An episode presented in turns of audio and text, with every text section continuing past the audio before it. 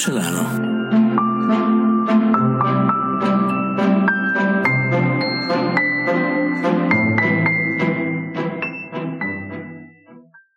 Titolo del racconto La scrittura dell'invisibile.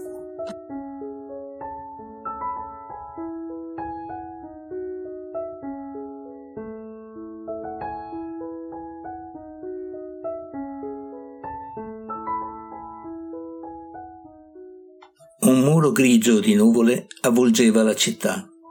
Il colore uniforme, senza variazioni, sembrava una base ideale di uno specchio ipotetico sul quale mancava ben altro per creare una riflessione.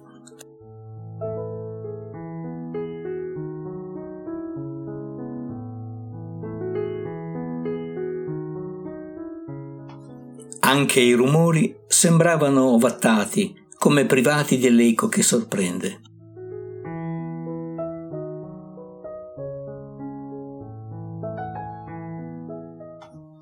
Sul vetro della finestra della casa di Stefano si vedeva disegnata e luminosa una lampadina, ancora più evidente sul cielo plumbeo. Si rifletteva staticamente, fissa a mezz'aria, quasi fuori posto, in un punto in cui un artista non l'avrebbe mai collocata.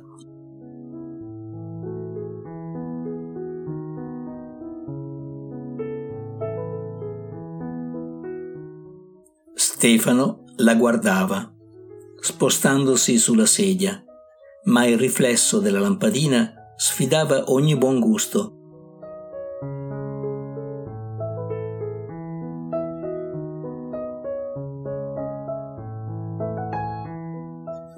Gli sembrava un pensiero dispettoso che avrebbe voluto rimuovere. Si accorse che il pensiero tornava a Marta. L'aveva conosciuta in internet, chattando. Avrebbe voluto rimuovere anche questo termine. Chattando gli evocava qualcosa che non rendeva per nulla la magnifica occasione di averla conosciuta Forse i termini migliori che gli venivano in mente erano scambiando pareri e sogni, incontrandola in rete, parlando con lei.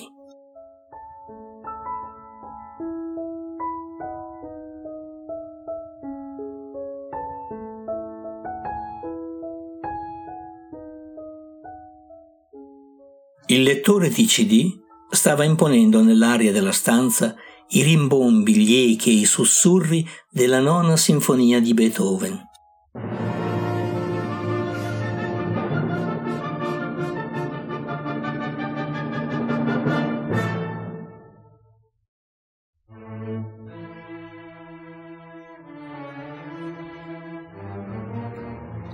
Nonostante il cielo grigio, il pensiero di Marta produceva in Stefano le sensazioni di quelle note e il desiderio di risentirla in rete aumentava di pari passo al vigore che guadagnava l'esecuzione dell'inno alla gioia.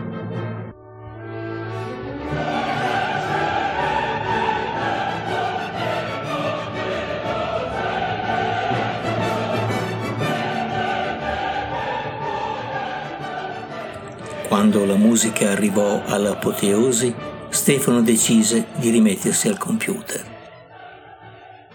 Perfino la lampadina riflessa sul vetro poteva stare al suo posto, senza più disturbarlo. Nemmeno un canto improvviso contenuto nella sinfonia sembrava fare attenzione al cielo grigio.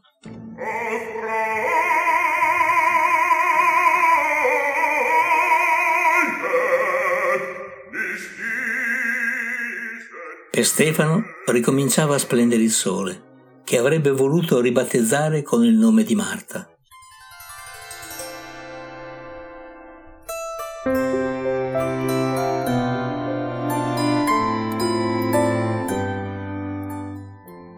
Era in linea. Marta aveva risposto quasi subito. Apparvero le frasi e la conversazione fu come l'acqua che si infiltra trapela, penetra, si insinua, invade, ti sommerge.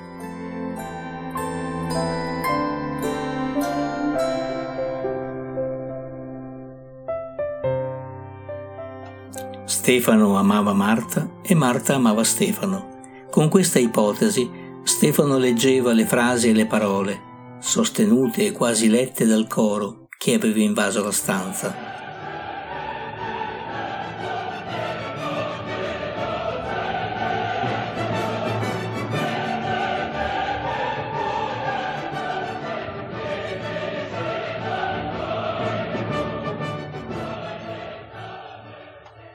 Cosa si dicevano? Impossibile ripeterlo. Sarebbe come pretendere la registrazione del sogno o come richiedere all'eloquenza di farsi vedere.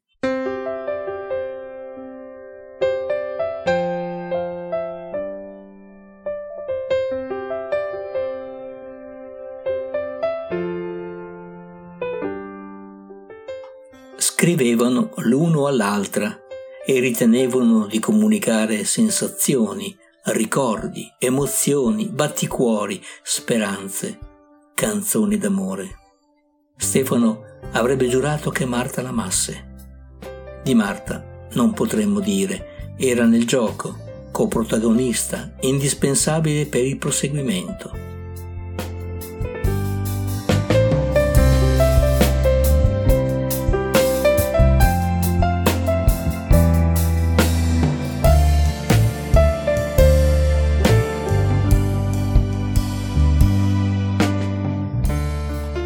Marta, nelle frasi che scriveva, faceva molte allusioni, diceva e non diceva, forse mentiva sinceramente oppure era sincera nel mentire. Stefano non era da meno. Per questo le frasi sembravano incontrarsi, senza una vera esigenza di partecipazione da parte degli scriventi.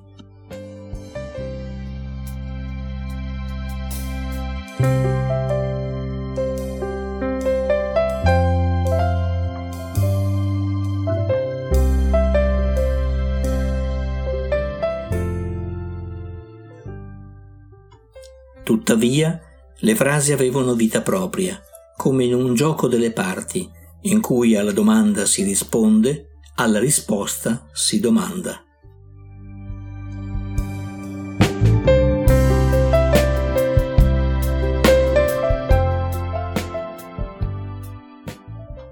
Stefano comunque abitava la poesia. Pensando a Marta, leggeva, facendo suoi, i versi di Neruda, tu sei il pane di ogni giorno per la mia anima.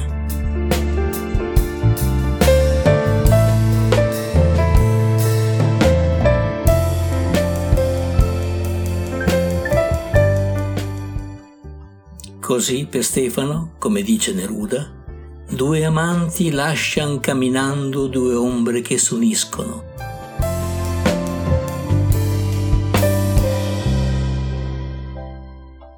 Non importava che Marta non avesse mai voluto spedirgli una sua foto, pur ammettendo di vivere nella stessa città, né dirgli altro che il suo nome. Stefano le scriveva ugualmente, saccheggiando Neruda.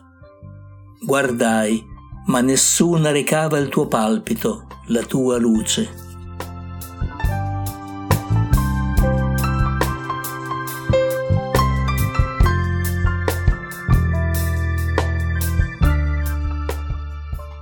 Cielo da grigio divenne scuro, poi nero, ma non perché stesse arrivando un temporale, bensì perché la notte incombeva, dopo che erano trascorse sei ore online.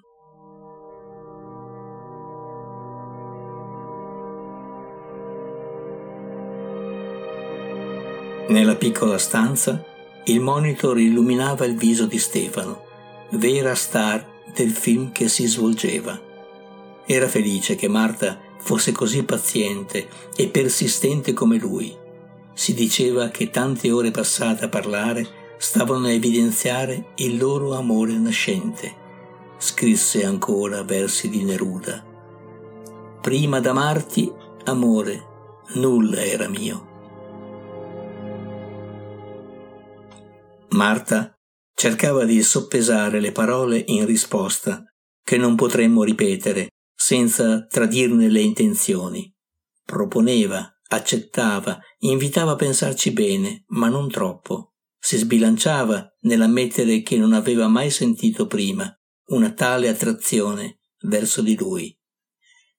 Insomma, la domanda corteggiava la risposta, seducendola, fino a ottenere dalla risposta quella domanda che aspettava da tempo.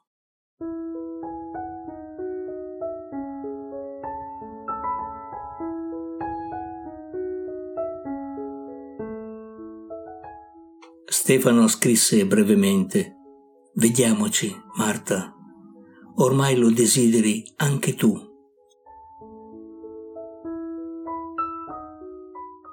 Dopo un lungo, interminabile silenzio in linea, equivalente a non ricevere nessuno scritto per qualche secondo, ecco arrivare la risposta, inattesa e temuta.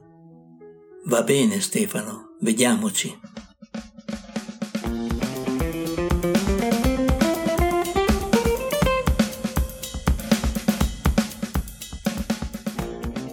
In un attimo la difficoltà insormontabile di vederla gli sembrò dissiparsi e stranamente gli parve di assistere all'esplosione dei palloncini che aveva contribuito a gonfiare e a fare volare nel cielo.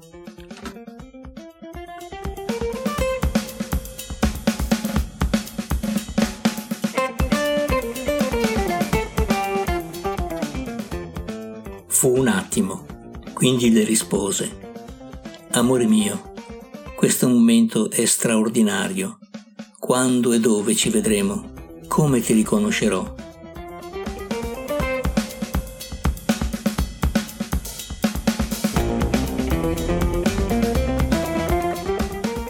Ancora una volta nessuna risposta immediata. Secondi di attesa in cui Stefano avrebbe voluto abitare il silenzio e lasciare che le cose non procedessero oltre.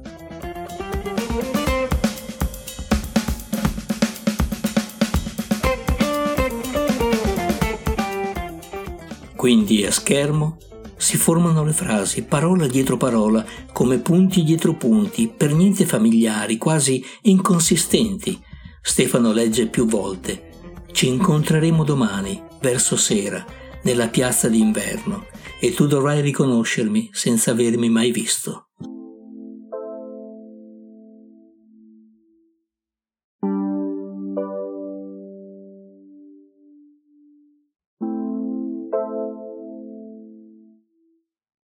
Dovette insistere a lungo per convincere Marta a precisare almeno il luogo, anziché quella fantomatica, irreale piazza d'inverno.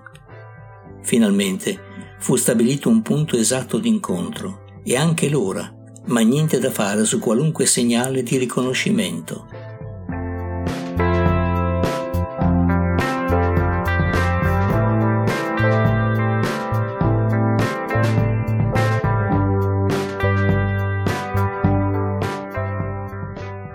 Stefano doveva accorgersi di Marta, semplicemente trovandola in mezzo ad altri.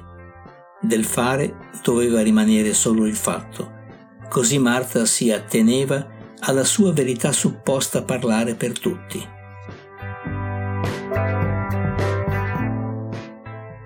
Stefano fu costretto ad accettare e si salutarono.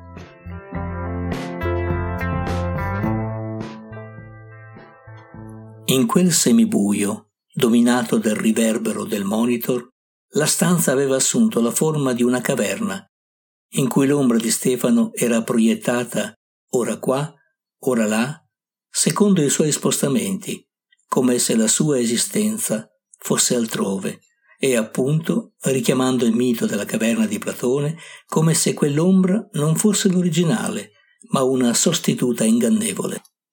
Anche se gli sembravano allucinazioni, Stefano non era più felice come alcune ore prima. Non si spiegava perché avrebbe dovuto sentirsi a disagio nel vedere Marta. Forse il desiderio di vederla era di per sé irrealizzabile, come se avesse accettato di finire una storia anziché iniziarla.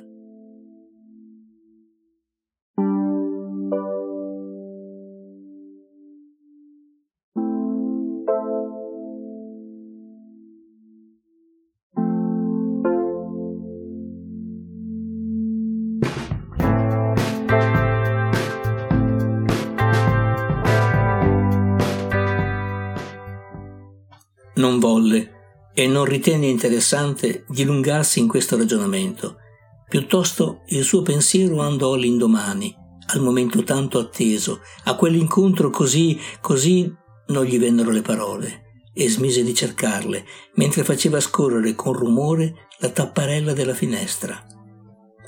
Il cielo e il paesaggio si erano confusi in un buio falso e illeggibile. E arrivò il giorno del grande evento.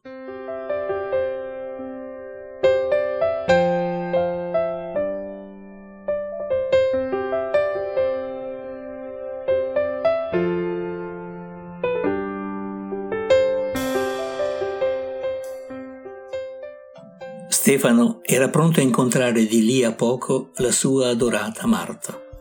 Anche il cielo aveva mutato aspetto, meno buio, meno minaccioso, più disponibile a un accordo musicale che Stefano avrebbe giurato di udire mentre scendeva in strada. I pensieri andavano in una direzione e Stefano nell'altra, incontro a chissà cosa.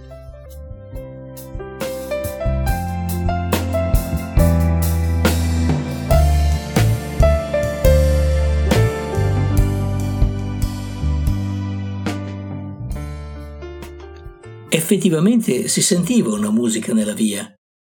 Era una banda musicale.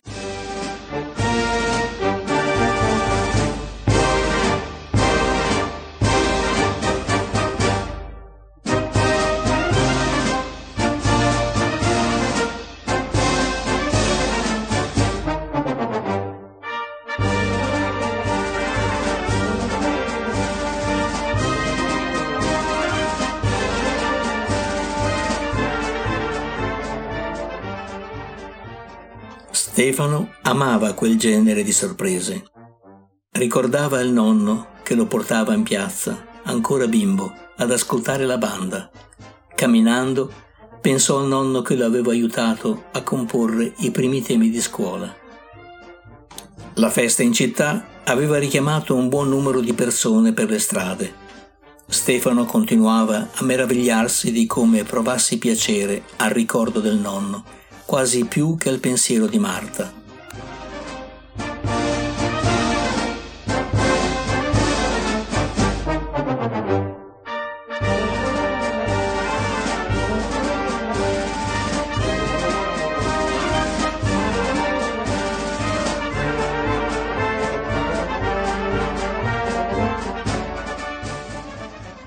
Le note della banda giravano per le vie, per i vicoli e per gli anfratti, raggiungevano le finestre e i davanzali, giocavano con il vento che si era alzato.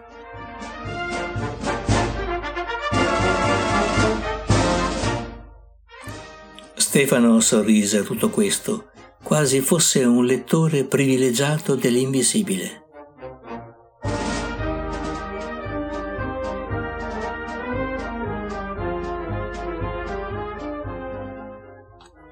Le foglie giravano nella danza suggerita dal vento e i sorrisi spuntavano tra le persone come fiori nel giardino.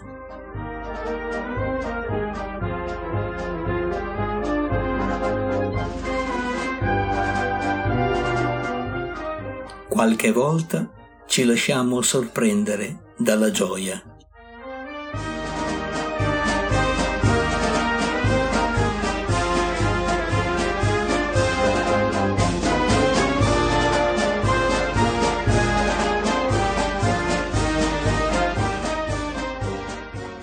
Stefano si trovava nel luogo stabilito dell'appuntamento con Marta.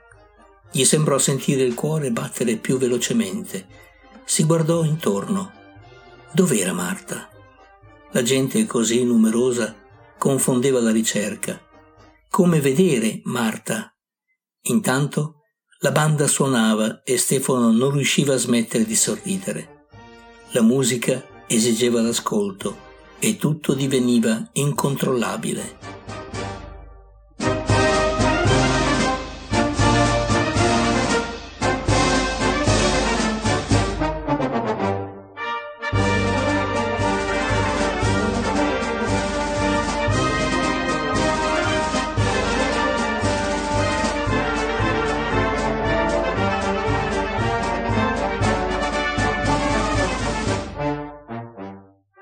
Fu in una frazione di un palpito che Stefano vide una ragazza sorridente che lo guardava. Era decisamente bella e lo guardava, non poteva essere che Marta, la sua Marta. Non volle precipitarsi verso di lei, iniziò a camminare nella sua direzione con passo lento.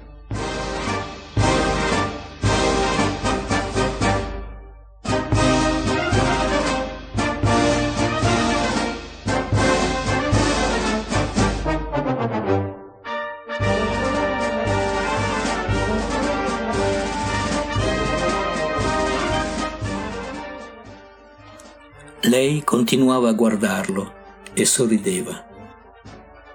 La musica invitava all'incontro. Stefano sentì quel momento come portato da un'onda che non doveva infrangersi. Fu per questo che si impose di non pronunciare il nome Marta nel rivolgersi a lei. Ciao, finalmente ti incontro. La ragazza parve sorpresa ti sei accorto che ti guardavo? Stefano la incoraggiò. Ti eri accorta che ti guardavo? La ragazza ebbe un lampo negli occhi. Ci guardavamo.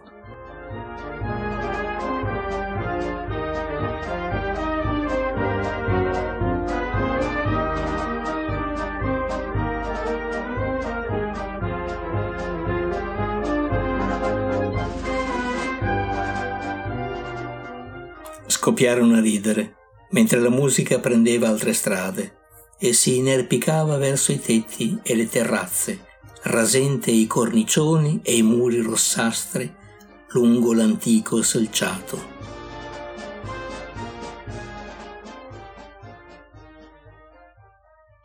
Stefano passò ore indimenticabili, ma non pronunciò mai il nome Marta, credendo di stare a un gioco e infatti i due giovani giocavano con le parole, con i nomi, col tempo, e parlavano, scherzavano, discutevano, restavano in uno zefiro sereno che li trasportava ora di qua, ora di là, sull'onda della parola e del canto.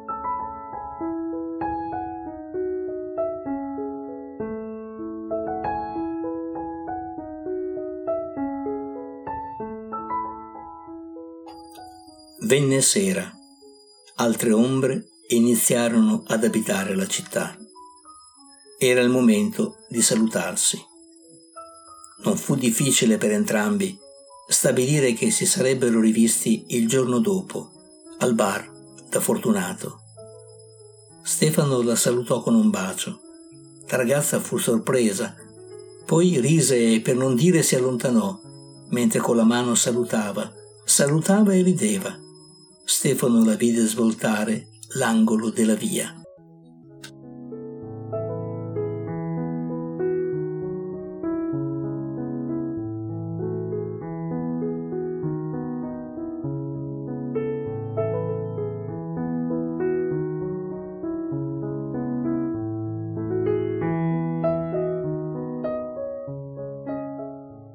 I lampioni si erano accesi come un susseguirsi di note, una dopo l'altra, descrivendo una scia di luce che invitava a leggere le ombre.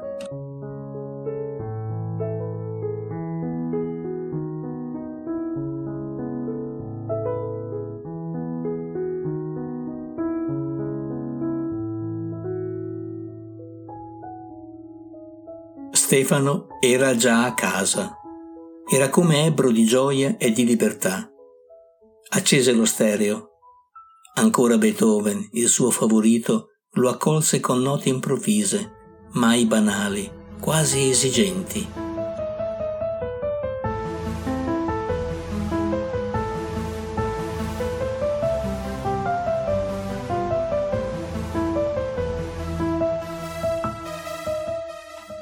Accese il computer e decise di parlare ancora con Marta. Era improbabile che Marta fosse arrivata a casa. Se ne rese conto mentre verificava la posta in arrivo. Si disse che doveva essere meno focoso e più paziente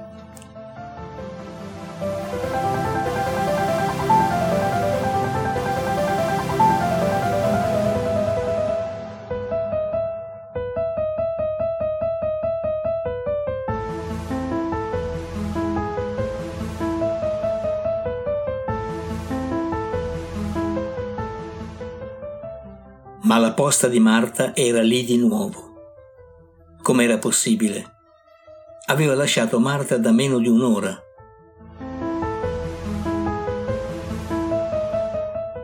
Lesse. Caro Stefano, non credo sia una buona idea vederci. Scusa se ti ho lasciato andare all'appuntamento senza avvisarti. Sono stata indecisa fino all'ultimo, ma ritengo che il nostro amore possa essere soltanto qui, in rete. Si dissolverebbe se ci incontrassimo. Non volermene. Risentiamoci. Un bacio. Marta.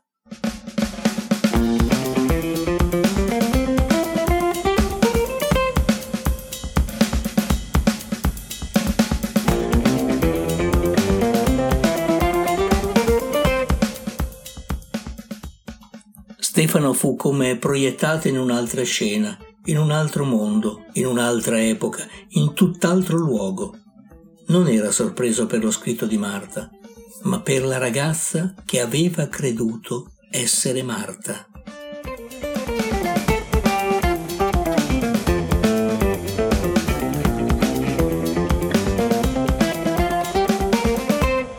Non avrebbe avuto il coraggio di avvicinarla se non avesse creduto di trovare Marta. Non sapeva se piangere o ridere. Fu allora che, pensando alla sconosciuta che avrebbe rivisto il giorno dopo, proclamò ad alta voce i versi del suo poeta preferito. Tutto era degli altri e di nessuno, finché la tua bellezza e povertà empirono l'autunno di regali.